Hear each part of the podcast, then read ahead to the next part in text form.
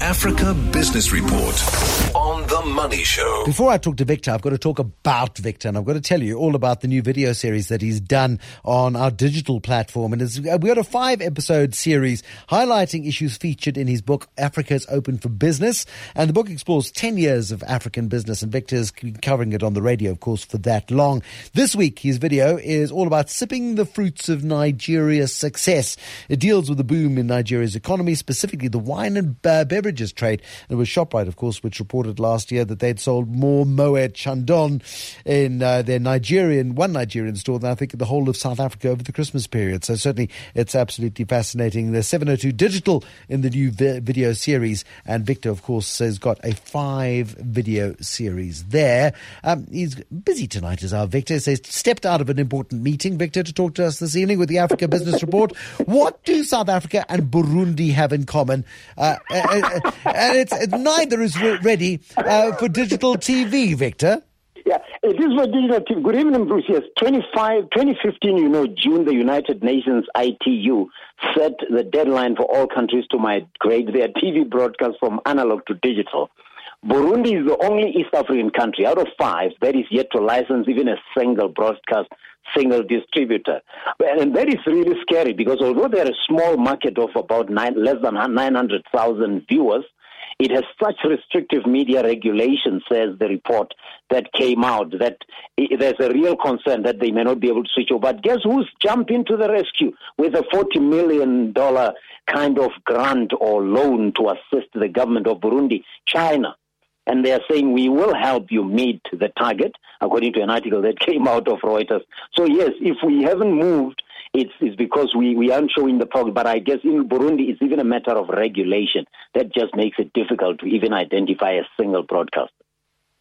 Yeah, I mean, one looks at it, and hopefully South Africa gets its act sorted out as well. The money transfer yeah. business, we know that it's a big pan African business. We know yeah. that lots of money, for example, is channeled through ShopRite and through other channels to get money uh, across yeah. borders into countries and, uh, and, across the continent. And it's a really huge business in the home of M Pesa, which is Kenya, of course.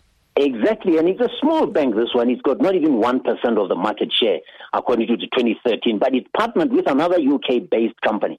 Remember, the M Pesa was Equity Bank in partnership with Safaricom, which is Vodafone out there. So Fidelity Commercial Bank will start offering those global money transfer services following a deal with a company in the UK called Express Money Services.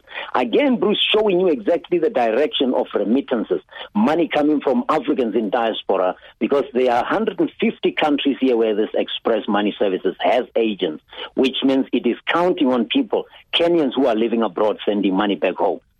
Uh, when one looks at uh, the Ethiopian story, I'm loving this story more and yeah. more. Massive sugar yeah. mill build happening in, in Ethiopia. I wouldn't have thought of Ethiopia as a sugar producer, but you surprise me yeah. week in and week out with more Ethiopian stories. I wouldn't have thought of Ethiopia. I never used to think of them as an agricultural economy until I realized I went there and I realized how green it is and how expansive the agriculture sector is. But seven factories out of ten under the growth and transformation plan, which is more like what we have here as a national development plan, if you like, Bruce. But now they are they're just they are just surprising me because they are they have uh, manufacturing coming in. Now they have this.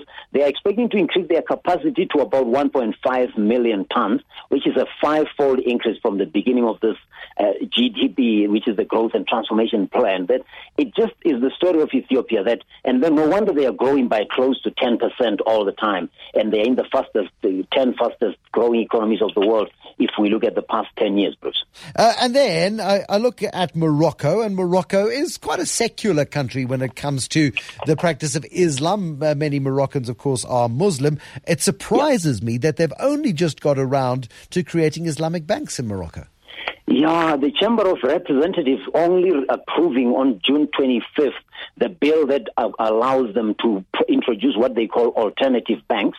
But since the Justice and Development Party took office, this has been a discussion. So I think it just shows that Sharia banking is taking hold in a whole lot of countries. But Morocco, remember, is also important because it's in that Mediterranean area, Bruce, which connects Europe, Africa, and to a certain extent, not like to the extent Egypt does, but to a certain extent the Middle East. So when you are doing business in that country, you have to accommodate all the diversity. And I think think Sharia banking is just another solution you have to factor in. Uh, was Japan always a big investor in Liberia? They're certainly sniffing around again, aren't they?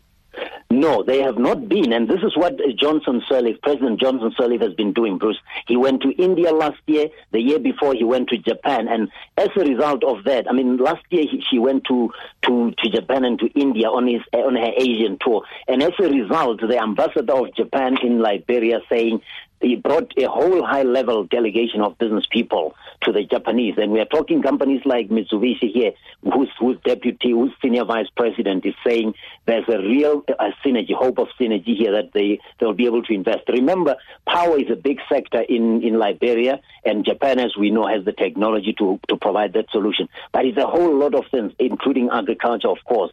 And they are saying we are not just about rubber and oil palm, we have a lot of other inclu- emerging opportunities in agriculture agriculture, such as rice and cassava, which, as you know, Nigeria is already exporting a lot of. So there is the influence of Nigeria in West Africa, Bruce. But most of all, Africa's first woman elected president, showing that she can run countries better than any. And you know, this country is in the top 10 when it comes to the ease of doing business improvement on the African continent in the past five years. Back to your meeting. Thank you, Victor Kgomoeswana, with the Africa Business Report this evening.